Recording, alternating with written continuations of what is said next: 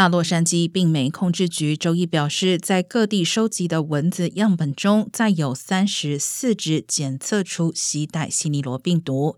这使得今年检测到携带这种致病病毒的蚊子总数上升到一百一十只。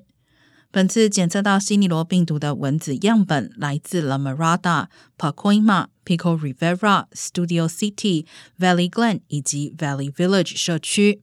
专家指出，炎热的天气使得病毒活动增加，民众应注意预防蚊子叮咬。